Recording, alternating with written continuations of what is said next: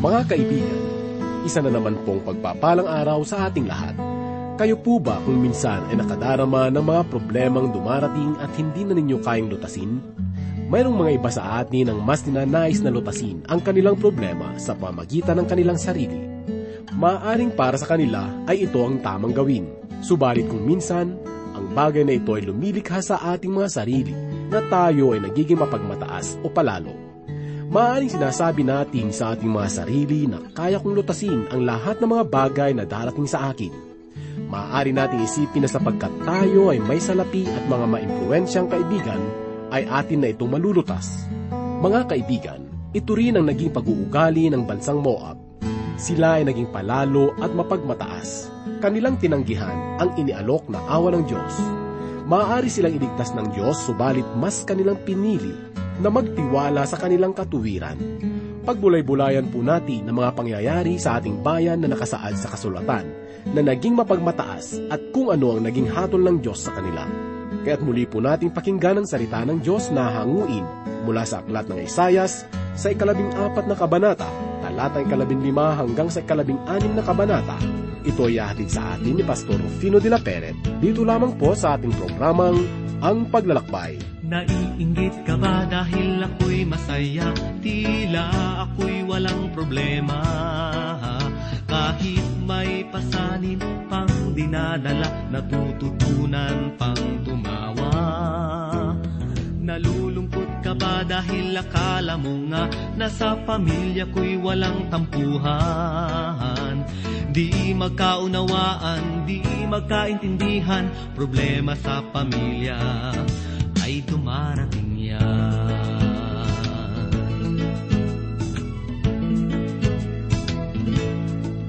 Kaya, kaibigan ko, pamilya'y pahalagahan mo.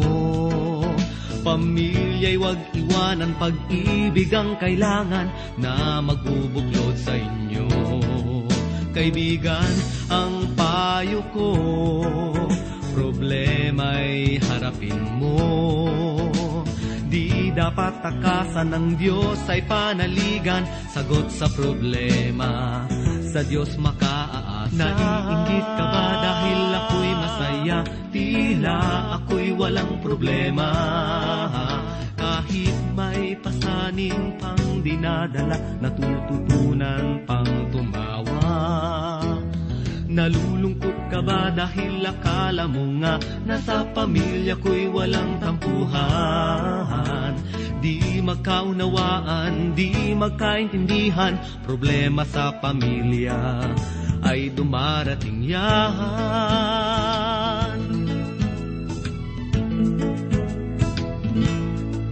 Kaya kaibigan ko Pamilya'y pahalagahan mo. Pamilya'y wag iwanan Pag-ibig ang kailangan Na magbubuklod sa inyo. Kaibigan, ang payo ko Problema'y harapin mo. Di dapat takasan ng Diyos ay panaligan Sagot sa problema. Sa Diyos makaaasa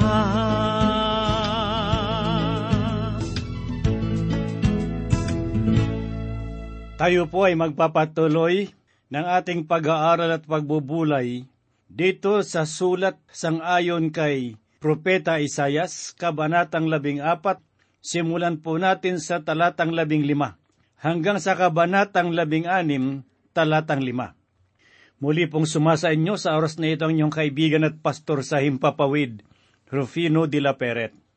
Sa mga panahong ito ngayon ay parang walang pakialam ang mga tao sa mangyayaring paghuhukom ng Diyos sa lahat ng tao, lahi at bansa. Sa oras na ito, ang paksa na atin pong pag-aaralan at pagbubulay ay tungkol sa paghuhukom ng Diyos. Muli ko po kayong inaanyayahan at buksan po natin ang ating mga banal na kasulatan dito sa aklat sang-ayon kay Propeta Isayas sa kabanatang labing apat. At ganito po ang ating mababasa sa talatang labing lima hanggang labing pito. Gayon may ibinabaka sa Siol, sa mga pinakamalalim na bahagi ng hukay, silang mga nakakakita sa iyo ay magsisititig sa iyo, at mag-iisip tungkol sa iyo. Ito ba ang lalaki na nagpayanig ng lupa, na nagpauga ng mga kaharian, na ginawang gaya ng ilang ang sanglibutan, at gumiba ng mga bayan nito, na hindi nagpahintulot sa kaniyang mga bilanggo upang magsiuwi? Sa mga talatang ito ay makikita po natin kung ano ang sasapiting hatol kay Satanas. Ang hatol na ayon ay nakapangingilabot ito ay magaganap sa itinakdang huling panahon na kung saan ay tuluyan ng itatapon sa walang hanggang kalaliman at dagat-dagat ang apoy na sadyang inihanda para sa kanya at sa mga tagasunod niya. Ang Diyos ay kumikilos ayon sa kaniyang dakilang panukala at layunin, na kailanman ay hindi sumagi sa ikaisipan ng sinumang taong nabuhay sa sanglibutang ito. Kaya walang sino man sa atin ang may karapatan na tanungin ang lahat ng ginagawa ng Diyos. Bagkos, pagtiwalaan natin siya ng lubos sapagkat ipinagkaloob niya sa atin ang kaniyang biyaya at kahabagan para sa ating kaligtasan. Tunghayan po natin ang sinabi sa ikalabing walong talata na ganito po ang tinutukoy. Lahat ng mga hari ng mga bansa nahihiga sa kalwalhatian bawat isa'y sa kaniyang sariling libingan. Sa panahon ni Propeta Isayas, ang pinakamakapangyarihang bansa noon ay ang kaharian ng Babylonia. Ang Babylonia ay nasa ilalim ng kapangyarihan ng kasamaan. Ang lahat ng kaharian dito sa lupa ay nalagay sa kanyang pamamahala. Kung maalala pa ninyo ang nangyari sa panong Hesus, nung siya ay tuksohin ni Satanas, inalok niya ang Panginoong Hesus na ibibigay niya ang lahat ng kaharian sa lupa kung siya ay magpapatera pa at sasamba kay Satanas. Kaya maging ang Babylonia ay nasa kapangyarihan ni Satanas. Darating ang panahon na ang Babylonia ay magiging sentro ng lahat ng bansang lalapastangan sa kapangyarihan ng Diyos. Sinasabi naman sa ikadalawamput dalawa at dalawamput tatlong talata dito sa ikalabing apat na kabanata na sinulat ni Propeta Isayas. At ako'y babangon laban sa kanila, sabi ng Panginoon ng mga hukbo, at tatanggalin ko sa Babylonia ang pangalan at ang nalabi, at ang anak at ang anak ng anak, sabi ng Panginoon. Yun ay aking gagawing ari-arian ng hayop na iriso, at mga lawa ng tubig, at aking papalisin ng walis ng pagkawasak, sabi ng Panginoon ng mga hukbo. Kung tayo ay nakakita na ng mga larawan ng wasak na Babylonia, masasabi natin sa ating sarili na tunay ngang nangyari ang sinasabi ng banal na kasulatan. Subalit darating ang panahon na muling ibabangon ang Babylonia. Ito ay muling magiging sentro ng pangdaigdigang pamamahala. Magsisilbing parang tori ng Babel na laban sa panukala ng Diyos. Sa araw ring iyon ay muling bababa ang Diyos upang hatulan ang Babylonia, at ito na ang huling paghatol. Ang mga katotohanan ito ay inihayag ng Diyos sa pamamagitan ni Propeta Isayas upang malaman ang mga magaganap sa darating na hinaharap. Tunghaya naman po natin ngayon ang sinasabi sa ikadalawamput apat at ikadalawamput limang talata. Sinabi ni Isayas, Ang Panginoon ng mga hukbo ay sumumpa Gaya ng aking binalak, gayon ang mangyayari, at gaya ng aking ipinanukala, gayon ang mananatili. Aking lalansagin ng taga-Assyria, at sa aking mga bundok ay yayapakan ko siya sa ilalim ng paa. Kung magkagayoy maalis ang kaniyang pamatok sa kanila, at ang ipinasan niya sa kanilang balikat. Sa mga talatang ito ay ipinahayag ang tungkol sa kapahamakang mangyayari sa Assyria. Ngunit ang bansang Assyria ay kumakatawan sa isang hari na magmumula pa sa hilagang bahagi. Mababasa po natin sa ikalabing siyam hanggang ikalabing pitong talata ang buong kaganapan. Tunay na natupad ang mga pangyayaring ito sa isang panahon na itinakda. Sa panahong ito, ang buong Israel ay pinamumunuan ni Haring Ahas ang pamumuno ni Aring Ehas ay binabalot ng kasamaan, maging sa mga karatig bansa tulad ng Palestina, ay umabot sa kanila ang kasamaan ni Haring Ehas. Ang mga bansang nakapalibot sa Israel ay halos kaaway nila. Noong namatay si Haring Ehas, nais ng mga Pilistino na gumanti laban sa Israel. Agad na sumangguni sa Diyos si Propeta Isayas. Basahin po natin ang ikadalawamput walong talata na ganito ang sinasabi. Dumating ang pahayag na ito ng taong namatay si Haring Ehas. Si Haring Ehas ay namuno sa loob ng labing anim na taon. Inakala ng mga tao na ang susunod na hari ay isa ring masamang hari. Sinabi ni Propeta Isayas, si kadalawamput siyam na talata ang ganito, ikaw ay huwag magalak o Filistia, kayong lahat sa pagkabili ng pamalo na sumakit sa inyo, sapagkat sa ahas ay lalabas ang ulupong at kaniyang anak ay magiging mabangis na ahas ng lumilipad. Sangayon sa kasaysayan ng Israel ay dalawang mabuting hari ang sumunod na namuno sa bansang ito. Ngunit pagkatapos nila ay masasamang hari ang pumalit. Inakala ng tao na sa pamamagitan ng matuwid na pinuno ay magkakaroon ng pagbabago ang kanilang bansa. Maging dito sa bansa natin ay ganito ang kaisipan ng marami, na kung mapapalitan ang Pangulo ay magkakaroon ng mabuting pagbabago. Ngunit maraming ulit na nangyari ang bagay na ito, subalit wala pa ring pagbabago. Sinabi ng Diyos sa mga Pelistyo, sa pamamagitan ng pahayag ni Propeta Isayas na sila ay huwag magdiwang sapagkat patay na si Haring Ehas, sapagkat mas malupit ang mga susunod sa hari. Nais ring ipahayag ni Propeta Isayas sa bayan ng Israel na mararanasan muna nila ang kaparusahang hatol bago ibuhos ng Diyos ang kanyang mayamang pagpapala kung sila ay tatalikod sa mga liko nilang gawain ang hatol ng Diyos sa kanila ay mas mabigat kaysa sa mga bansang nakapalibot sa kanila, sapagkat sila ay pinagkalooban ng liwanag ng katotohanan at ang liwanag na ito ay may kalakip na tungkuling dapat gampanan. Sa mga talatang ito, si Propeta Isayas ay naghahayag ng mga bagay na magaganap sa hinaharap ito ay tungkol sa darating na matinding kapighatian na kung saan ay magahari ang pamumuno ng kasamaan. Nais ipahiwatig ni Propeta Isayas sa mga taga-Pilistyo na sila ay makakaranas din ng kapighatian. Ang pangalang Filistino ay tumutukoy sa mga taong nanirahan sa lupain ng Israel. Sila ay nagmula rin sa baybayin ng Ehipto. Ngunit sa panahon ni Abraham, ang mga taong naninirahan sa lupang pangako ay ang mga kaneneo. Noon ang lupaing iyon ay tuluyan ng nasakop ng mga Israelita. Pagkaraan ng apat na raang taon, ang mga Pilistino ay pumasok rin sa lupaing iyon. Ito ay mababasa po natin sa klat ng Sifanayas at Sakarias, ang mga propesiyang laban sa dalawang lungsod ng Pilistino ang Asdod at Askelon. At ang propesiyang iyon ay natupad. Ang katuparan ng pangyayaring iyon ay naitala sa ikatatlumpu hanggang tatlumput tatlong talata. Ngayon ay tunghaya naman po natin sa ating pag-aaral at pagbubulay ang kabanatang labing lima at labing anim. Ang mga kabanatang ito ay tumatalakay sa soliranin ng mga muaybita.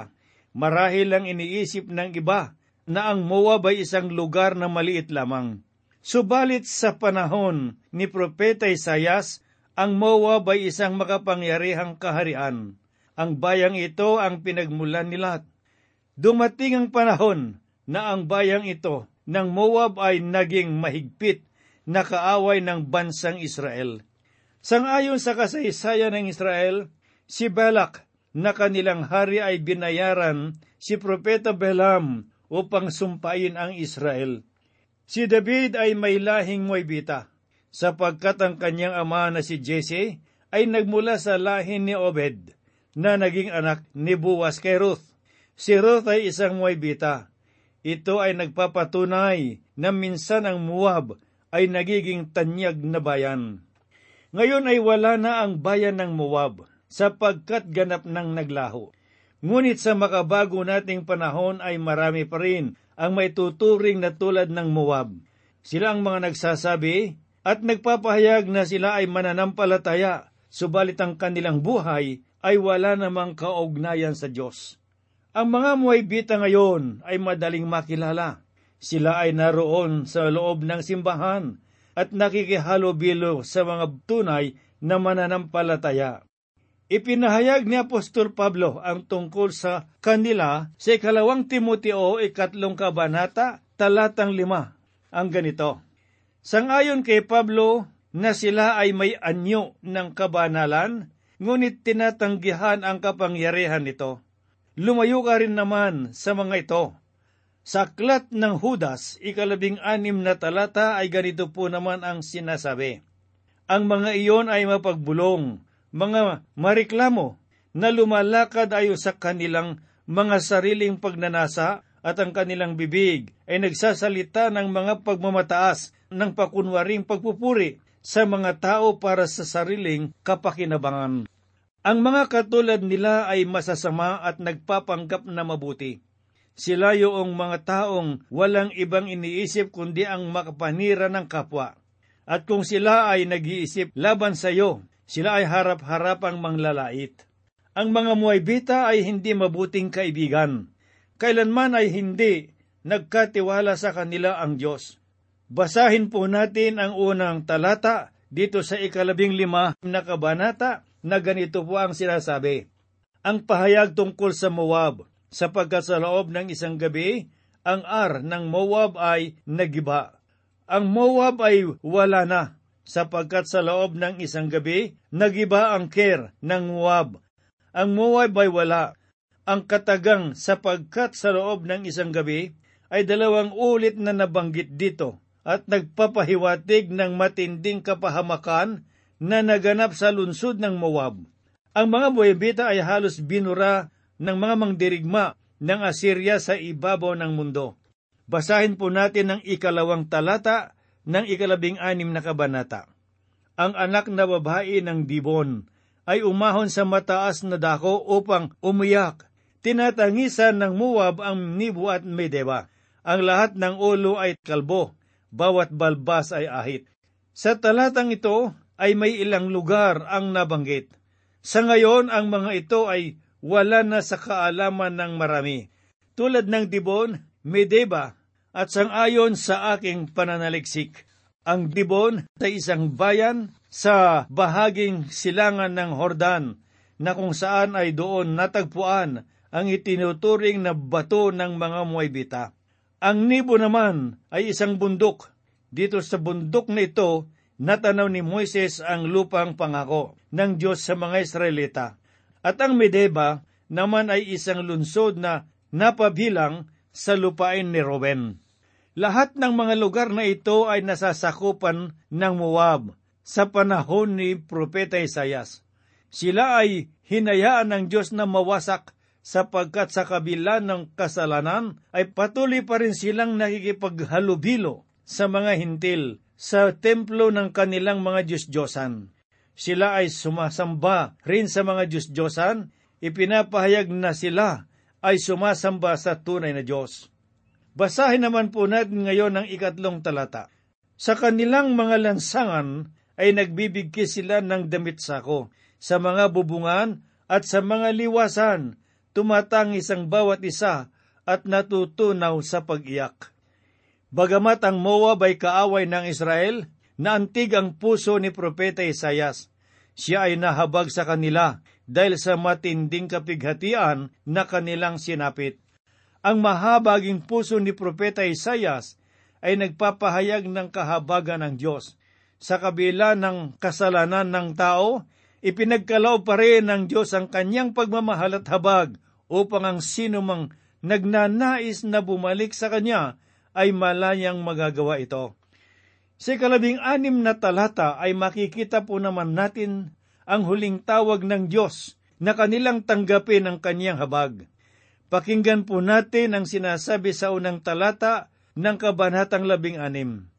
Nagpadala sila ng mga kordero sa pintuan ng lupain mula sa sila, sa daan ng ilang hanggang sa bundok ng anak na babae ng sayon.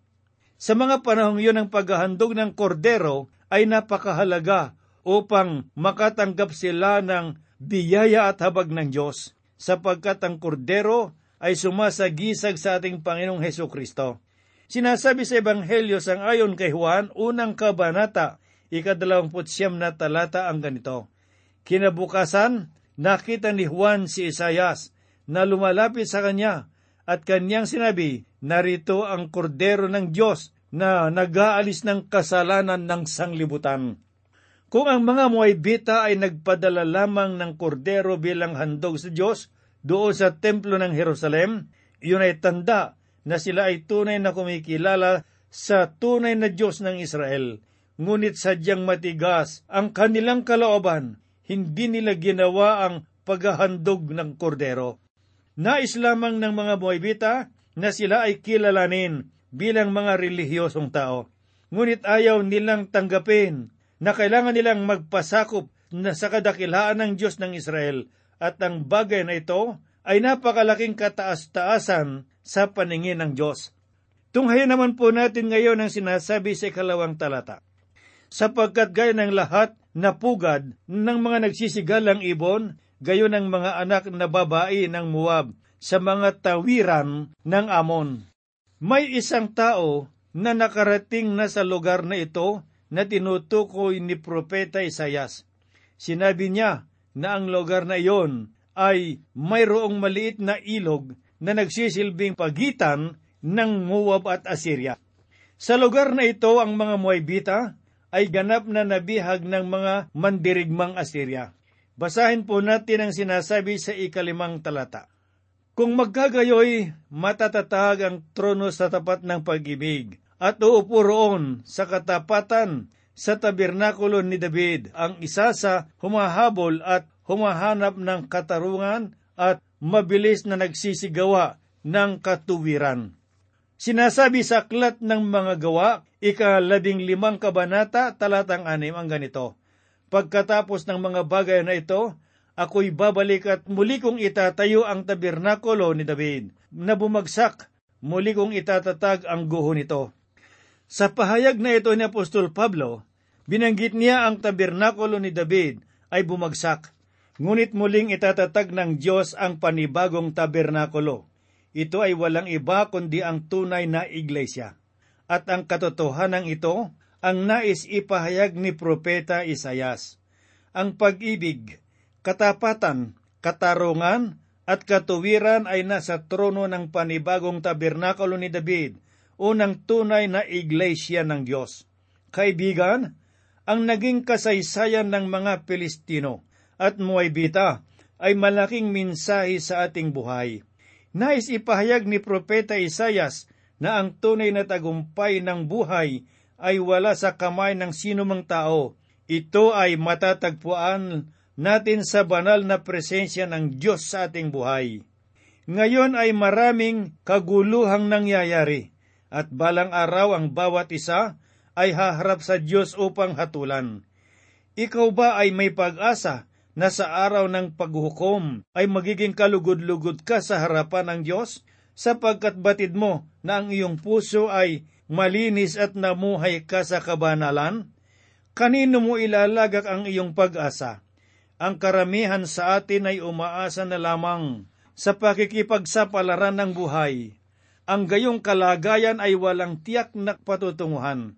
Sa oras na ito ay maliwanag nating napakinggan ang salita ng Diyos na nagsasabing nasa Diyos ang tunay na pag-asa ng buhay. Kung nagnanais ka ng tiyak na pag-asa, isuko mo at ipagkatiwala sa Diyos ang iyong buhay hayaan mong pagharian ka ng banal na presensya ng Diyos.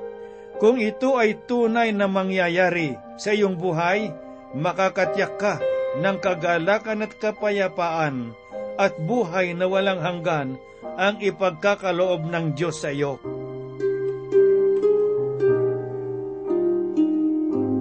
Tayo po ay manalangin. Kami sa oras nito, dakilang Diyos ay lumalapit sa iyo idinudulog po namin sa iyo ang aming pagpupuri at pagpapasalamat sapagkat ikaw ang dakilang Diyos. Ikaw ang Diyos na buhay. Salamat sa iyong mga salita, Panginoon, na aming sinasaliksik upang alamin ang mga natatagong katotohanan. Na ang mga katotohanan ito, Panginoong Diyos, ay liwanag upang mamulat ang aming mga mata. Idinadalangin ko rin, Panginoong Diyos, ang patuloy na presensya ng banal na Espiritu sa buhay ng bawat isa sa amin, gayon din sa mga kapatid at mga kaibigan na nakikinig ng iyong mga salita. Dakilang Diyos, Ikaw nawa ang tumugon sa kanilang mga pangangailangan. Sila ba, Panginoon, ay merong mabibigat na suliranin, mga mabibigat na dalahin? Sila ba ay may mga dinaramdam? Sila ba ay nahahapis at nalulungkot? Panginoong Diyos, sa oras na ito, Idinadalangin ko po, Panginoon, mga kamay mo ang maging kaaliwan at pag-asa ng bawat isa sa kanila. Gayun din po, Panginoon, idinadalangin ko ang aming bansa sa oras na ito. Pagpalain mo, Panginoon Diyos, ang bawat mga nasa pamunuan upang sila ay makapaglingkod ng buong katapatan, upang makita ang pagkakaisa at ang kapayapaan sa aming bansa ngayon. Kami po'y umaasa na ito ay yung gagawin at tutugunin sang ayon sa iyong kalooban. Hinihiling po namin sa banal na pangalan ng aming Panginoong Diyos at tagapagligtas na si Yeso Kristo. Amen. Mga ni Jesus ay kakamting lubos kung magtitiwala sa Kanya'y